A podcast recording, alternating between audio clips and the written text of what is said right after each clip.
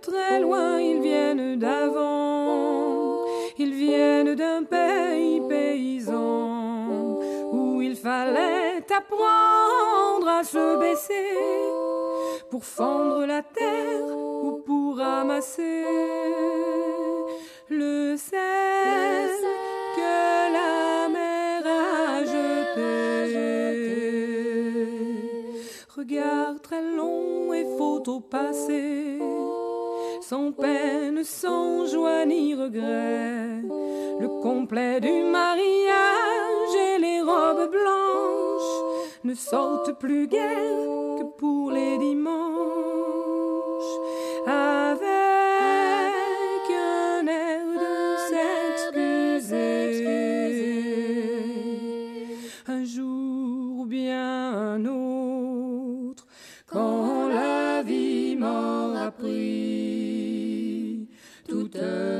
Certitudes, j'irai les écouter, j'irai me reposer à l'ombre de la patience des anciens. Bienvenue, amis auditrices, amis auditeurs, dans l'émission À l'ombre de la patience des anciens. Je vous rappelle que c'est en direct tous les samedis à partir de 11h avec une rediffusion le vendredi à 17h que vous avez l'occasion d'écouter cette émission depuis février 2003 sur le www.radio-méga.com et sur le 99.2 du bassin valentinois. C'est la suite euh, du parcours de Carl Gustav Jung avec le passage euh, dans la synchronicité, après l'individuation, la découverte de l'animus et de l'anima en chacun de nous, Jung se différencie fortement de son père euh, spirituel, Freud, puisqu'il a été un de ses élèves en s'opposant fortement à son image de père lors de discussions intimes dans lesquelles l'élève semble dépasser le maître, ce qui en toute logique est normal. Voilà le déroulé de l'histoire euh, qui tente à montrer que Jung est à la fois un vieux de la vieille et en même temps un éternel adolescent. L'opposition euh, se fit lors de conversations qui prirent des tournures exceptionnelles lorsque Jung, exposant sa théorie de l'inconscient collectif, euh, qui le démarque fortement de Freud, pour qui tout est d'ordre sexuel, il y avait un climat spécial tendu qui fit dire à un instant crucial à Jung que quelque chose euh, dont on n'avait pas idée régissait les interactions entre les êtres humains qui les faisaient se rencontrer. Ainsi, il peut dire à, à Freud qu'au moment X, l'armoire qui était dans la pièce allait craquer. Et c'est effectivement ce qui se passa. Elle craqua. Dès lors, Freud sembla accuser le coup et débuta sa série de syncopes. La voix de Jung se dessinait, celle de Freud marquait un coup d'arrêt. Freud, certes pionnier, mais Jung apportait euh, du sang neuf et un terrain vierge entièrement à déchiffrer, celui de l'inconscient collectif dont euh, à notre époque nous parlons aussi euh, d'intelligence collective et puis les systèmes et logiciels informatiques sont de plus en plus performants et pensants. Il s'agit qu'ils soient bien pensants pour la race humaine, pour son devenir. C'est le propos du dicton Science sans conscience n'est que ruine euh, de l'âme. Alors dans cette émission, il y aura plusieurs euh, volets avec euh, de suite une interview de Philippe Guillemant sur Radio Ici et Maintenant. Ensuite, il y aura donc le passage sur la synchronicité. Et puis, pour marquer un petit peu de poésie dans cette émission, où il y aura bien sûr de la métaphysique, de la psychologie, et puis euh, aussi de la poésie avec des anagrammes renversants du monde de la science. À partir d'un certain moment, Jung a été beaucoup en conscience avec des scientifiques comme Wolfgang Pauli et puis aussi Einstein. Donc on va faire un petit tour euh, d'horizon. Évidemment, euh, c'est pour euh, rigoler aussi et pour s'amuser. Hein. Radio ici et maintenant, 95.2 ici et maintenant.com sur notre site internet et le canal 9A de la radio numérique terrestre. Eh bien, bienvenue à tous dans votre magazine Énergie positive. Alors, il est rare qu'un physicien prenne le risque de présenter au grand public les implications à la fois philosophiques, spirituelles et fantastique de la physique moderne. Philippe Guimont en fait partie et nous l'accueillons tout de suite, qui est, car il est avec nous. Bonsoir Philippe. Bonsoir. Merci d'avoir accepté mon invitation. C'est un exercice périlleux dans lequel je vais me lancer, mais euh, je suis ravie de pouvoir tenter cette expérience avec vous. Alors vous êtes ingénieur physicien français euh, diplômé de l'école centrale Paris et de l'Institut de physique du Globe. Vous êtes docteur en physique du rayonnement et habilité à diriger des recherches. Vous exercez votre activité au CNRS où vous êtes ingénieur de recherche hors classe. Vous êtes également spécialiste d'intelligence artificielle. Vos travaux ont débouché notamment sur la création de deux entreprises innovantes licenciées par le CNRS Synapsis et Uratech, qui vous ont valu plusieurs distinctions, dont le cristal du CNRS. Et vous êtes euh, l'auteur de la théorie euh, de la double causalité, un modèle de création de la réalité fondé sur le libre arbitre, présenté dans vos livres La route du temps, qui est paru en 2010, que vous avez présenté déjà sur l'antenne de Ici et Maintenant, et La physique de la conscience, paru en 2015 un ouvrage synthétisé et mis en scène dans le film documentaire de Jean-Yves Billian, La route de la conscience, qui est sorti en 2015. Et ce modèle conduit, entre autres choses, à une explication rationnelle de la synchronicité qui débouche sur un véritable pont entre la science et la spiritualité exact. voilà, alors je cherchais euh, un adage qui pourrait vous, vous correspondre et j'ai trouvé euh, l'adage euh, éminemment connu, celui de Rabelais bien sûr, sans science, sans conscience n'est que ruine de l'âme. Alors la science, euh, effectivement, s'est imposée en face aux dogmes religieux pour pouvoir les affaiblir. Mais ne pensez-vous pas euh, qu'il y a euh, un peu, par une sorte d'effet de levier, justement, une divinisation outrancière de la science? Oui, c'est osé ça. ouais, on attaque dur. Hein. C'est beaucoup plus osé que... Oui, ça me fait penser à un article récent que j'ai publié sur euh, mon site web qui s'appelle euh, les, dix commandements de la pseudoscience matérialiste. Mais bon, on va peut-être pas attaquer par ça, parce que là, on rentre d'emblée dans du lourd et je pense qu'il faut. Oui, on va, on va y aller progressivement déjà. On, va, oui. Avec un, un, cours de physique pour commencer, avec ah, quelques notions euh, fondamentales. Alors, euh, moi, j'avais une question hein, déjà un peu basique, mais je pense que la réponse est, est complexe et on a besoin de vous. Euh, en parlant d'univers, qu'est-ce qu'un univers? Comment évolue-t-il et comment est-il structuré? Bonne question. Euh, oui, c'est important de commencer par ça.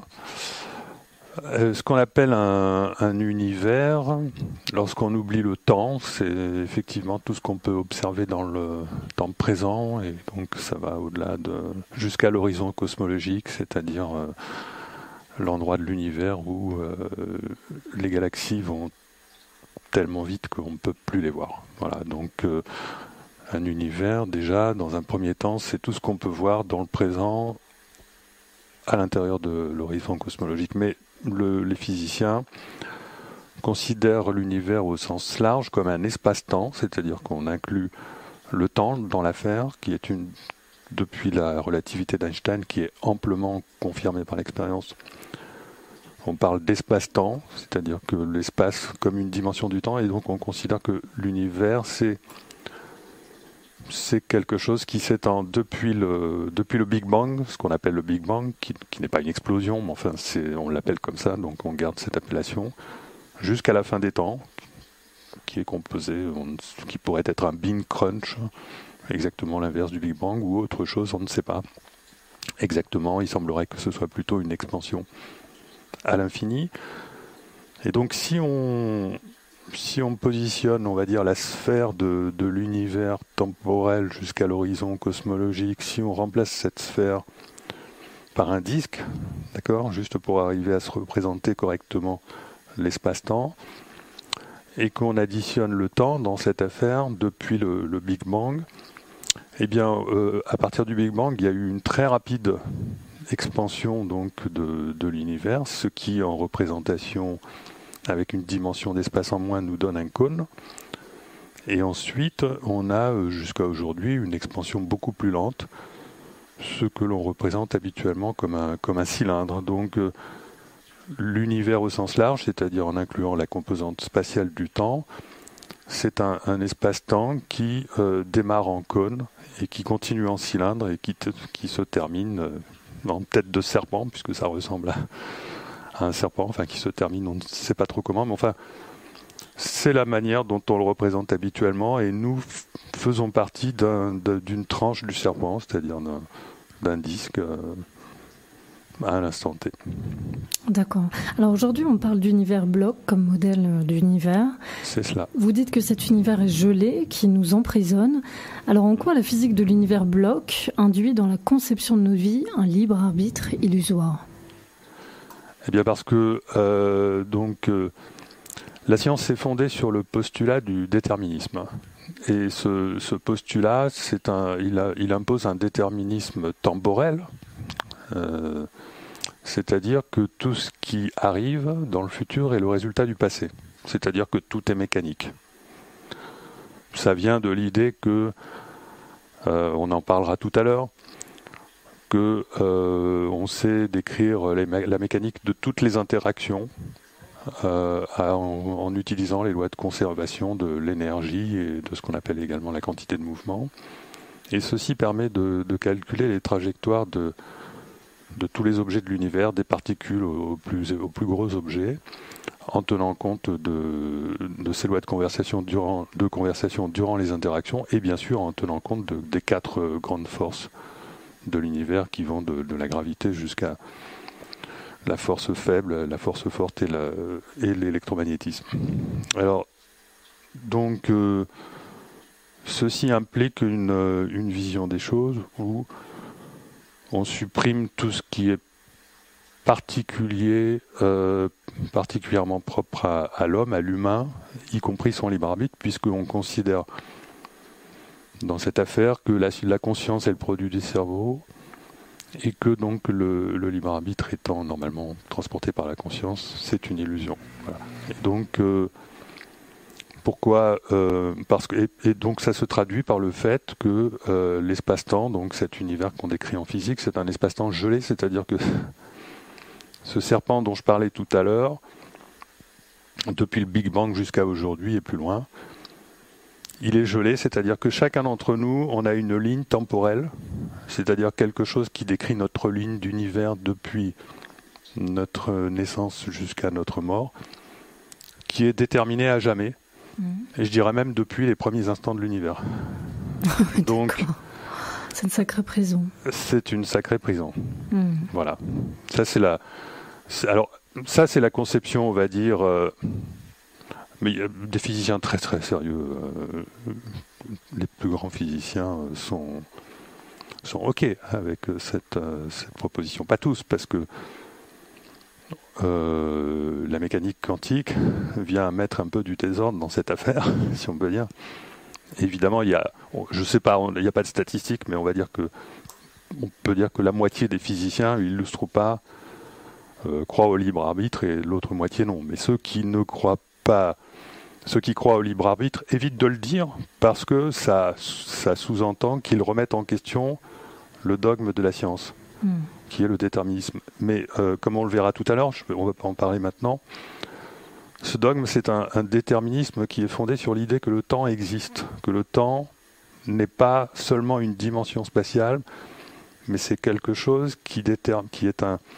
on parle d'écoulement du temps, c'est quelque chose qui crée la suite des événements à vivre, comme si le futur n'existait pas encore, et que seul le passé existait déjà et que le présent est en train de construire notre avenir. D'accord? Mhm.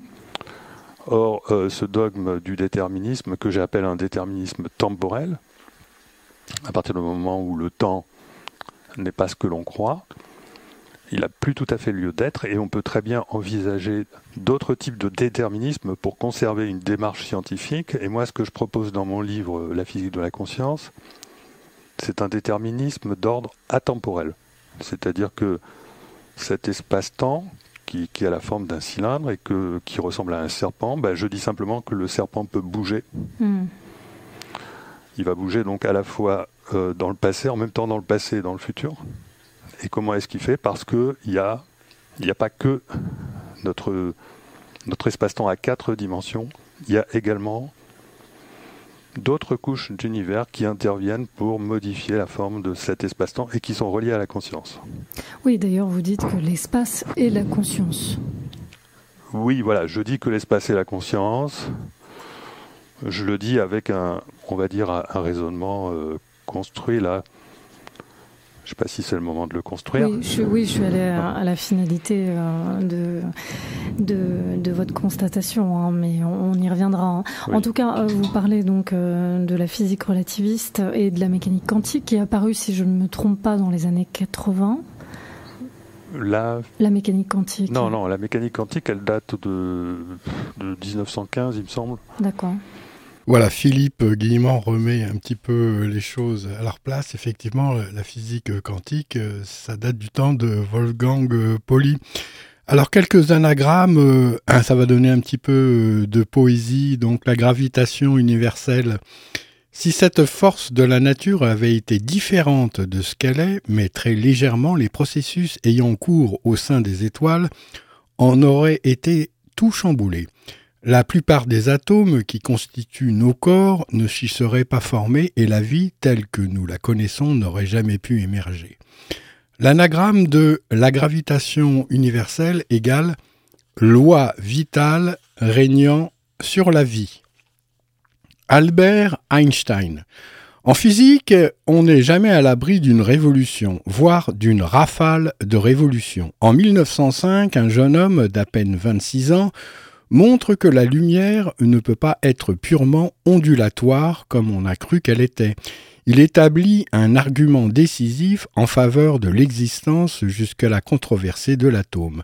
Repense l'espace et le temps, découvre E égale mc2, c'est-à-dire une relation intime entre la masse d'une particule et son énergie.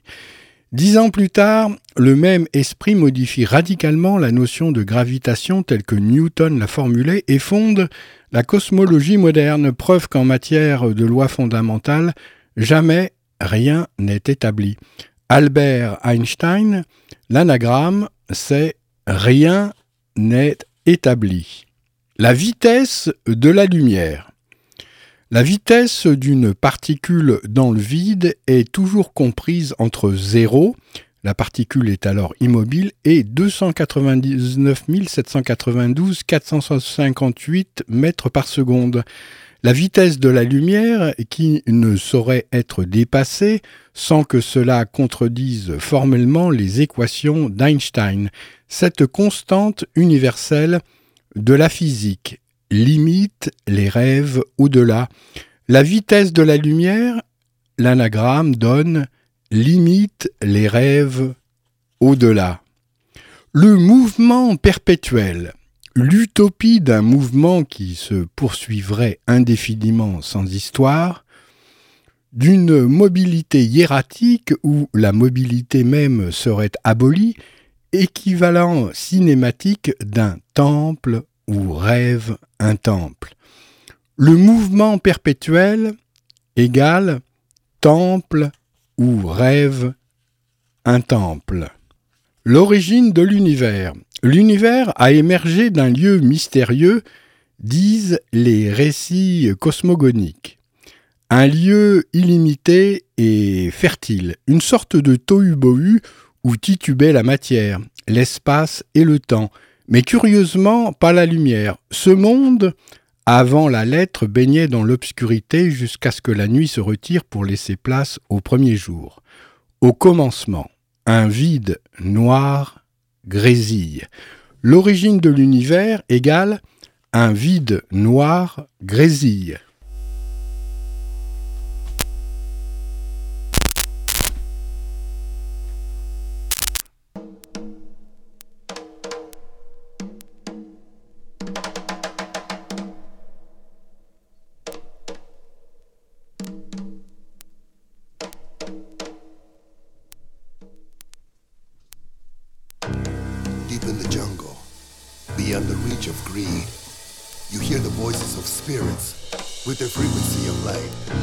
Making sounds like the crackling of stars at night, communicating with plants, animals, and mankind, affirming the universal truth. All and everything was conceived here in Africa, the cradle of civilization.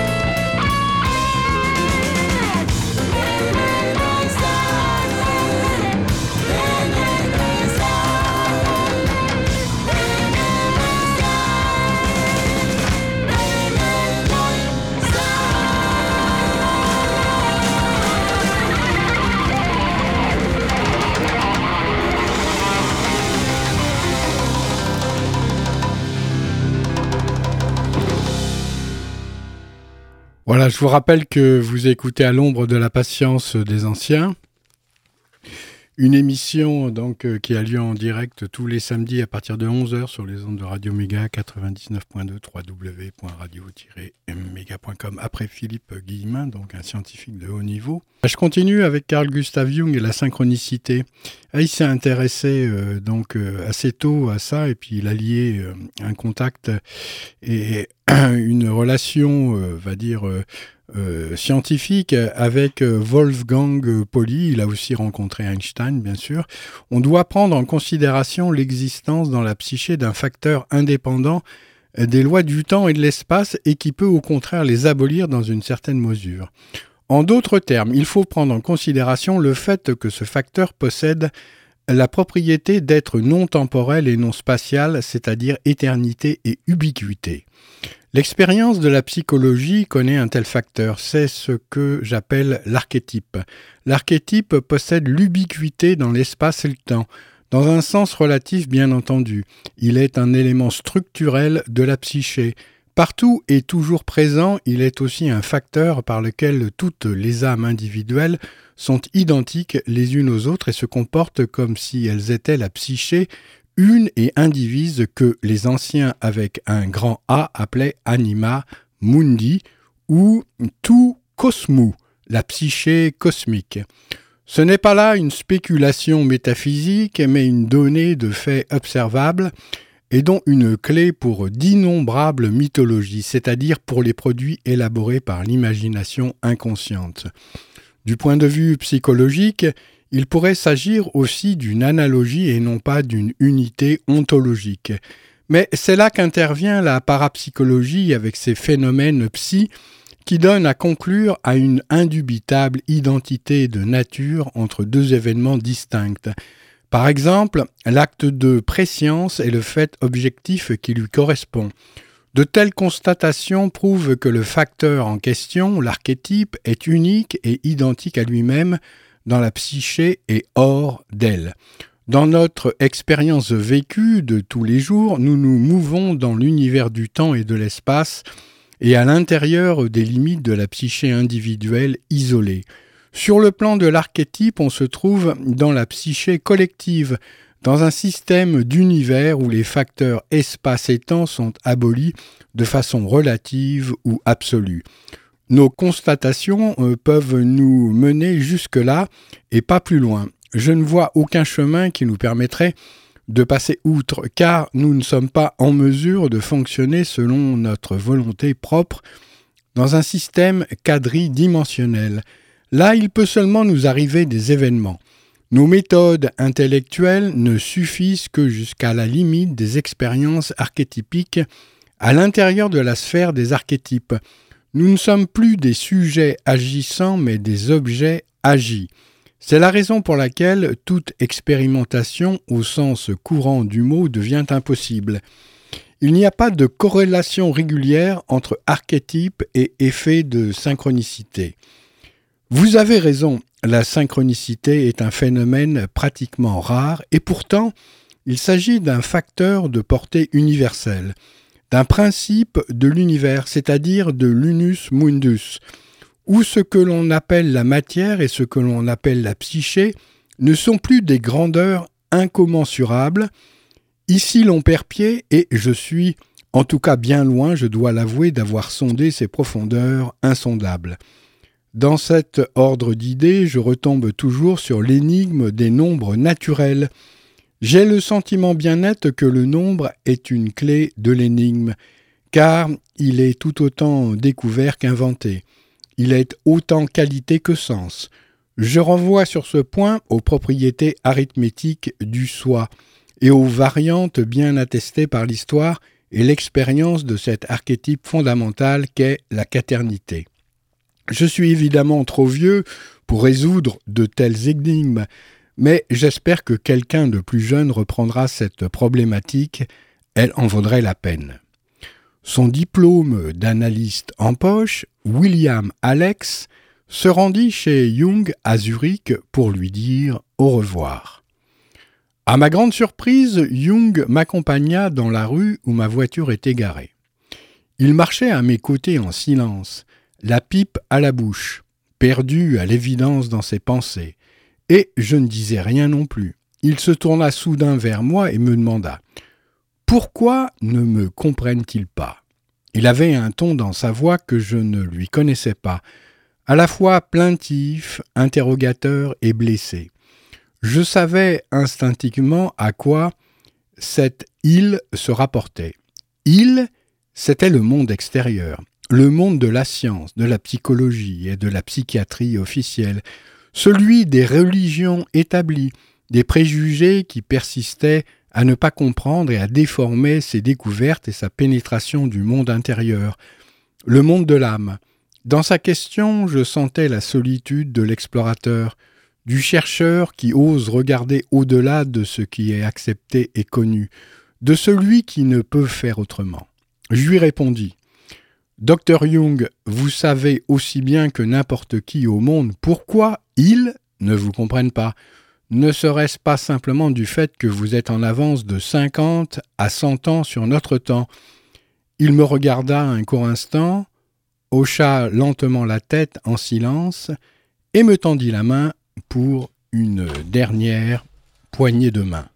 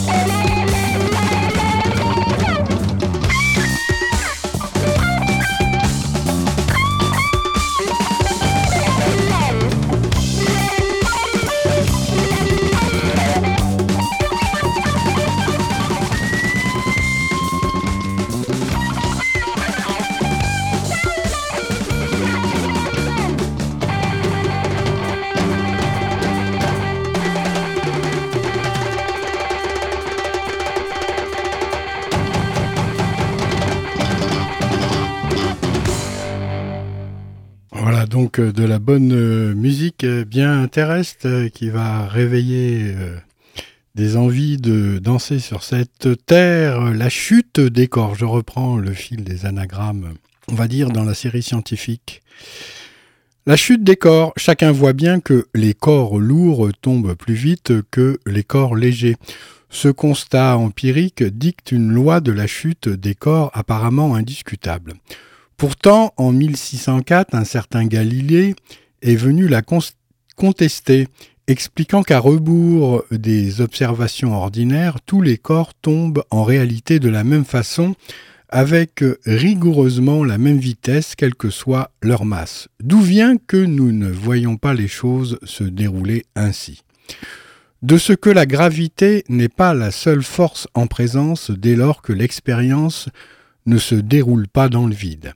S'ajoutent à elle des effets liés à la résistance de l'air, laquelle n'agit pas sur les corps lourds comme elle agit sur les corps légers. Voilà pourquoi les boules de pétanque n'ont justement pas l'air de tomber comme les balles de tennis.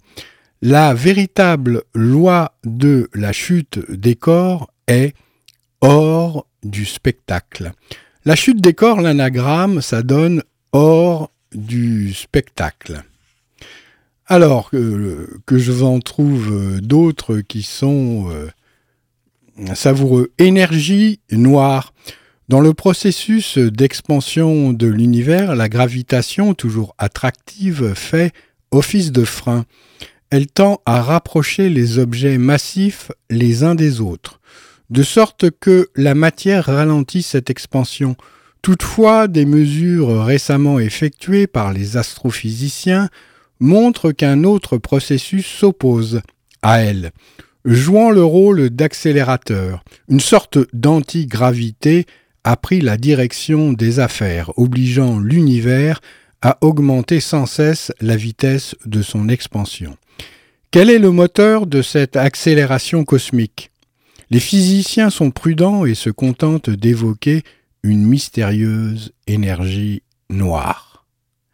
Noire parce qu'ils ne la voient pas directement, noire aussi parce qu'ils en ignorent la nature. Ils savent cependant que cette énergie ne représente pas moins de 70% du contenu de l'univers. Énigmatique, dominante à l'échelle cosmique, l'énergie noire hante l'univers telle une reine ignorée. Énergie noire égale reine ignorée. Le neutrino stérile. Les neutrinos sont des particules dont l'existence fut prédite par le physicien Wolfgang Pauli en 1930, 25 ans avant leur découverte expérimentale. Être fantomatiques, ils n'interagissent que très faiblement donc très rarement avec la matière. Des centaines de milliards de neutrinos en provenance du Soleil peuvent traverser notre corps à chaque seconde. Le jour comme la nuit, sans que nous percevions quoi que ce soit. Depuis 1955, trois sortes de neutrinos ont été identifiés. Mais tout récemment, les physiciens ont subodoré l'existence d'une quatrième espèce qu'ils qualifient de stérile. Ce neutrino semble avoir la propriété de traverser la matière sans jamais y subir le moindre choc, de se propager indéfiniment avec une absolue discrétion, tel un ange inlassablement. Le neutrino stérile, l'anagramme c'est il roule et n'est rien. La courbure de l'espace-temps. Grâce aux équations d'Albert Einstein, on sait que la matière déforme l'espace-temps de l'univers. Le courbe, le dilate ou le contracte. En retour, l'espace-temps la fait doucement glisser dans ses propres trames. Nulle frayeur dans ses gestes cosmiques, nul doute, nulle arrière-pensée, pas non plus de bousculade, juste le superbe spectacle de l'amour. La courbure de l'espace-temps égale superbe spectacle de l'amour. Invariance relativiste. La vitesse de la lumière, dit la théorie de la relativité restreinte, est une grandeur invariante, c'est-à-dire indépendante de la vitesse de la source d'où provient la lumière. Un jour de 1905, année miraculeuse de la physique, Einstein arriva, vit cela. Invariance relativiste, l'anagramme donne Einstein arriva, vit cela. La théorie de la relativité restreinte. Cette théorie, élaborée par Albert Einstein, rassemble l'espace et le temps sous la coupe d'une entité unique, l'espace-temps, qui forme la trame de l'univers, la vaste scène au sein de laquelle se déroulent tous les événements. Vérifiée même aux plus grandes échelles cosmologiques, elle constitue certainement la révolution la plus spectaculaire de l'histoire de la physique. Vérité théâtrale et loi intersidérale. La théorie de la relativité restreinte, l'anagramme donne vérité théâtrale et loi intersidérale. Nanoparticules, le nanomonde qui s'annonce, angoisse et interroge. La nanotechnologie ne, ne va-t-elle pas modifier nos corps, notre environnement, nos relations avec autrui? Qu'en est-il de l'éventuelle toxicité de nanoparticules N'allons-nous pas transgresser les limites de la condition humaine? Qu'est-ce qui, dans l'homme, doit être considéré comme sacré ou intangible? Qu'est-ce qui, au contraire, peut être techniquement amélioré ou complété? À l'aube d'une humanité modifiée, toutes sortes de réponses se font entendre qui oscillent entre technophilie béate et parano inculte. Nanoparticule égale parano inculte. Qu'est-ce que la Terre devant euh, ces vallées supérieures de pétillement d'étoiles?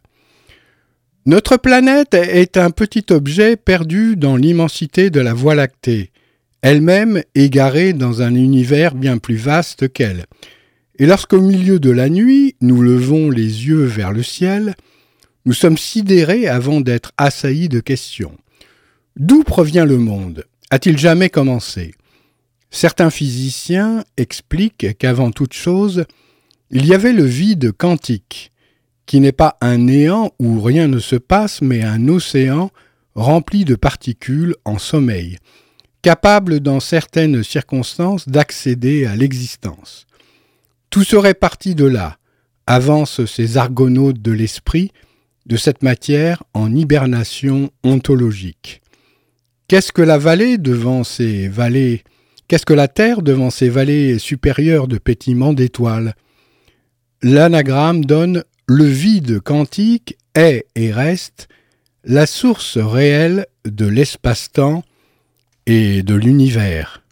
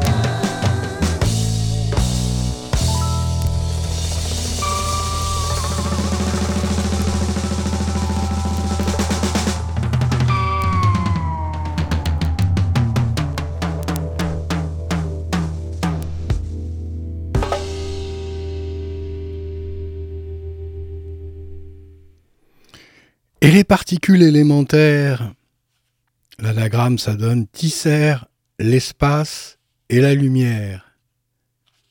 C'est poétique, hein? La théorie des supercordes. Il n'y aurait pas mille et une sortes de particules élémentaires dans l'univers.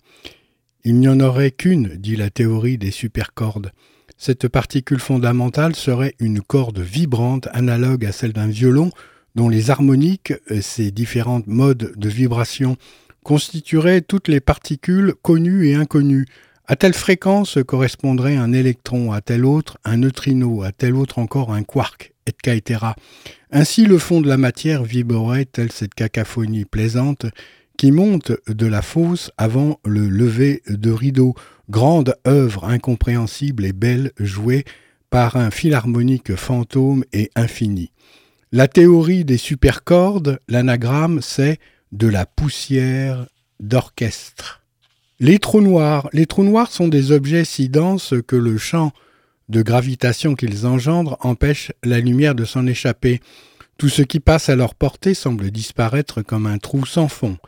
La théorie de la relativité générale d'Einstein parvient à interpréter en termes de courbure de l'espace-temps certaines propriétés de ces êtres infatigablement voraces. Mais la messe n'est pas dite pour autant, on ne connaît pas leur structure intime, ni la loi qui conduit leur évolution, ni leur dessein ultime. Une fois repus de matière, que deviennent-ils? Au fond, les trous noirs sont irrésolus. Les trous noirs, l'anagramme c'est sont irrésolus. Les orbites célestes. À ce jour, les astronomes ont recensé plus de 500 exoplanètes. Armés de télescopes et de patience, ils cherchent à identifier celles qui ressemblent à la Terre et pourraient héberger une vie comparable à la nôtre.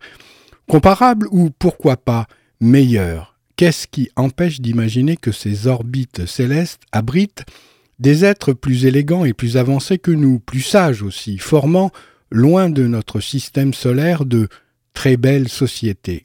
Les orbites célestes égale très belle société. Réaction en chaîne. On fume une première cigarette, une seconde, la deuxième en fait, puis une troisième et une autre. Chaque inhalation exige la réitération de la même série de gestes. La suétude tabagique est une maîtresse voluptueuse et ses volutes bleuâtres nous font succomber au charme de la nicotine acharnée. Réaction en chaîne égale nicotine acharnée. La quadrature du cercle égale calcul rare du détraqué.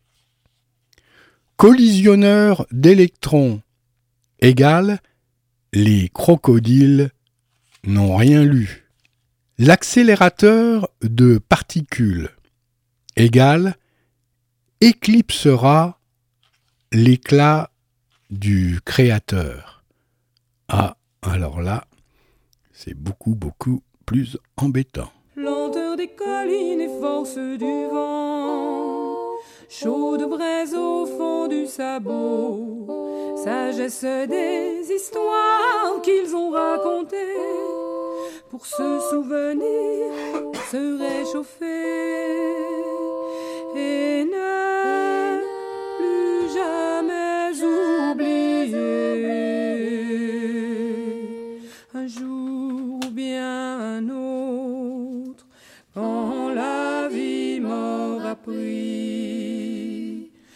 mes certitudes